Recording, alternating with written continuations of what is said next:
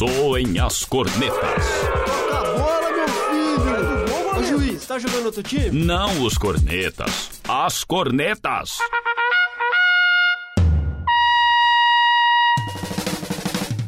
Futebol com informação e opinião. É hora de futebol e prosa. Fala galera que acompanha o Futebol e Prosa, está começando mais um programa com a presença dele, Frederic Cortez. Fala João, muito obrigado por nos convidar para fazer mais um programa. A gente tá aí para falar bastante do que aconteceu na última rodada. Dele que é cruzeirense, fanático, Julian Cruz. Fala aí, João. Fala, Fred. Fala, galera que tá escutando a gente. Vamos aí de novo encher o saco de vocês. E neste programa falaremos da, dos jogos entre de Cruzeiro e Atlético. O Cruzeiro que enfrentou o Curitiba no Mineirão, venceu com um jogador a menos durante bom, boa parte do, do jogo e acabou vencendo por 2 a 0 Julian. O que, que você achou do jogo? Foi um bom jogo, né? A vitória do Cruzeiro num momento decisivo aí, um confronto direto com o Curitiba e destacar alguns pontos aí desse jogo. Primeiro foi o William Bigode. É, nesses últimos sete jogos aí, ele marcou o sexto gol dele. É, e você vê a retomada na, na, na carreira dele, que estava esquecido no, com o Lucha, né? Vinha sequências de, de jogos no banco, nem entrava.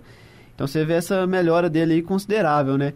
E o William jogando esse futebol todo, mas toda, todos os últimos jogos aí, todo jogo o Cruzeiro acaba com um jogador a menos. Isso é um, um problema, né, Júlio? É, o Cruzeiro teve. O Cruzeiro tem no campeonato aí cinco expulsões. E só nesses últimos jogos o Cruzeiro teve três. Então, nesse último jogo contra o Curitiba foi o Paulo André, contra o Atlético o Mena e contra o, a Chapecoense o Williams. Williams expulso. O Williams que é rei dos cartões aí, né? O Williams já foi, o Williams já foi expulso duas vezes, Chapecó e contra Figueirense. Já tomou 11 cartões amarelos. Em quantos jogos, então? Joga três e vai suspenso. Exatamente. Vai suspenso, né? exatamente, essa é a questão, né? Um jogador que, que expulso várias vezes prejudica o time na sequência num campeonato difícil como é o Campeonato Brasileiro, né?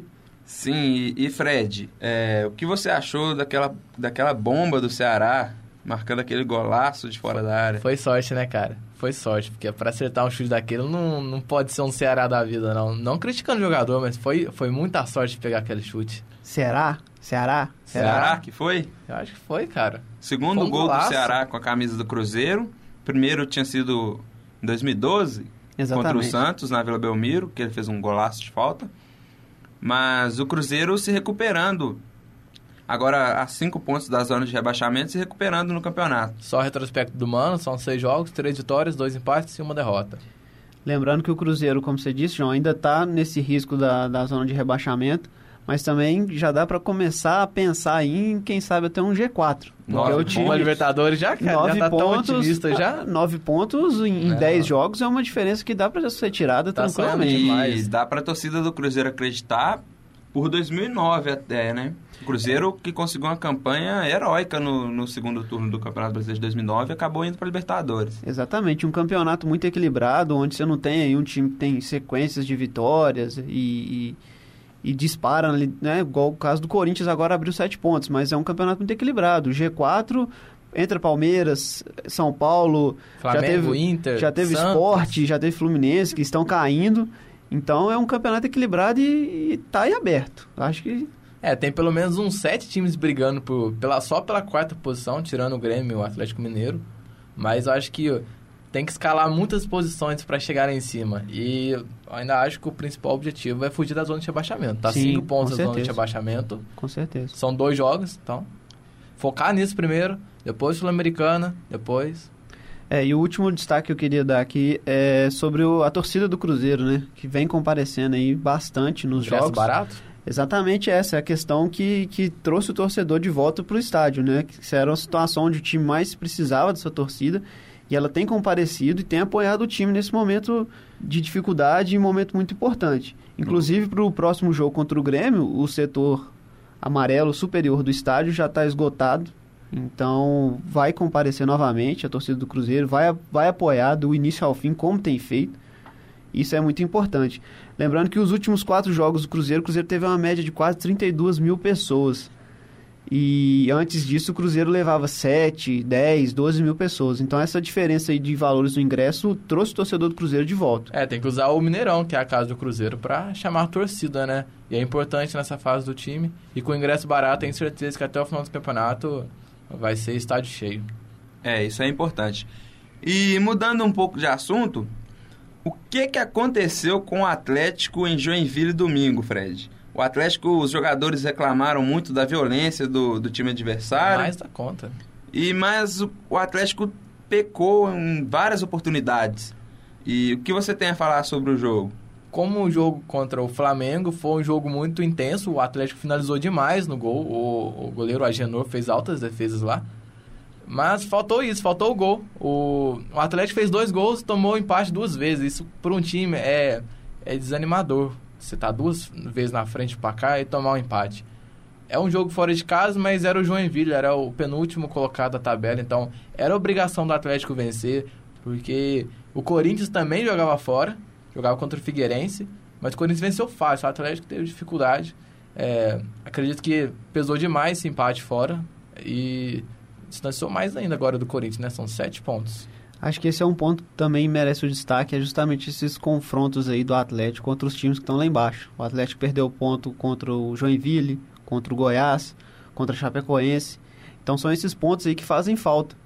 É, né, comparando o que o Cruzeiro fez em 2013 e 2014, era isso.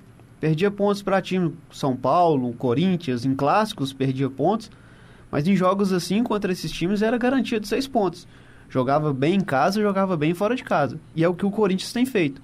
A vitória de 3 a 1 sobre o Figueirense mostra isso. Um time fora de casa jogando como se estivesse em casa. Sim, e o retrospecto do Atlético é igual do Cruzeiro, tem três vitórias, dois empates e uma derrota nos últimos seis jogos.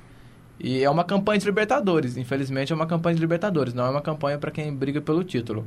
O que o Atlético tem que fazer agora é continuar jogando seu futebol, não é mais querer alcançar o Corinthians, é querer ganhar os jogos para ver se alcança o Corinthians. Agora é diferente, é a outra mentalidade que o time vai ter que jogar, porque é cada jogo é um jogo. Olha a flanela aí. E... Não, não é flanela não, cara, mas tem que ser, tem que ser é, realista na situação. O Corinthians não perde ponto, o Atlético perde pontos, então...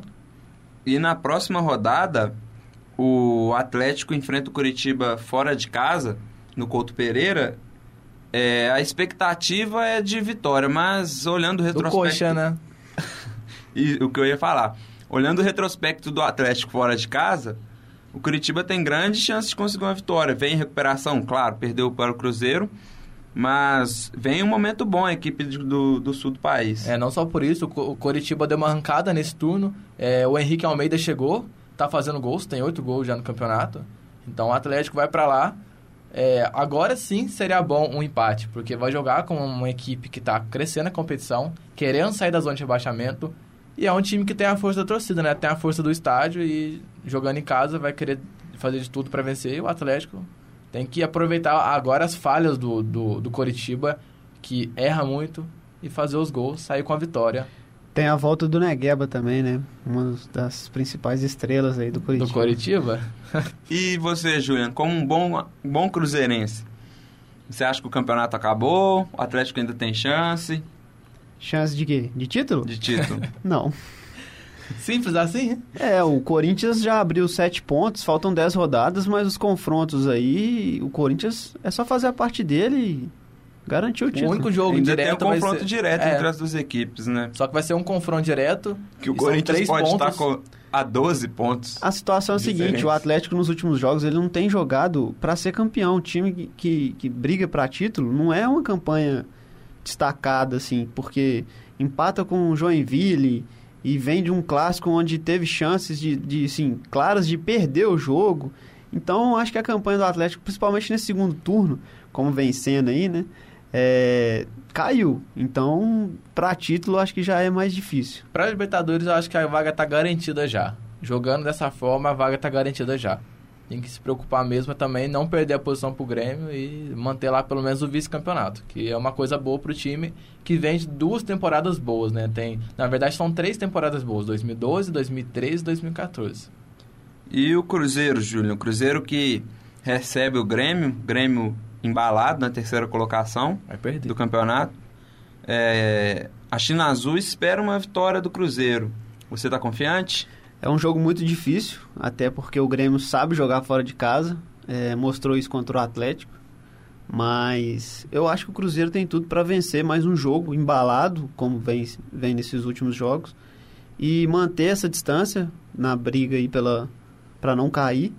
Mas vai ser um jogo apertado, um jogo complicado e acho que até um pouco violento por parte do, do, dos jogadores, assim, porque Williams em campo, Marcelo Oliveira, é, o Wallace do Grêmio, Douglas Cachaça.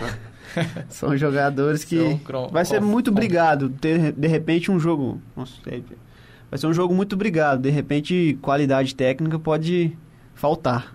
Pode, né? E uma vitória? Será que ganha? Acho, Sim, acho que o empate tá bom, né, pro Cruzeiro.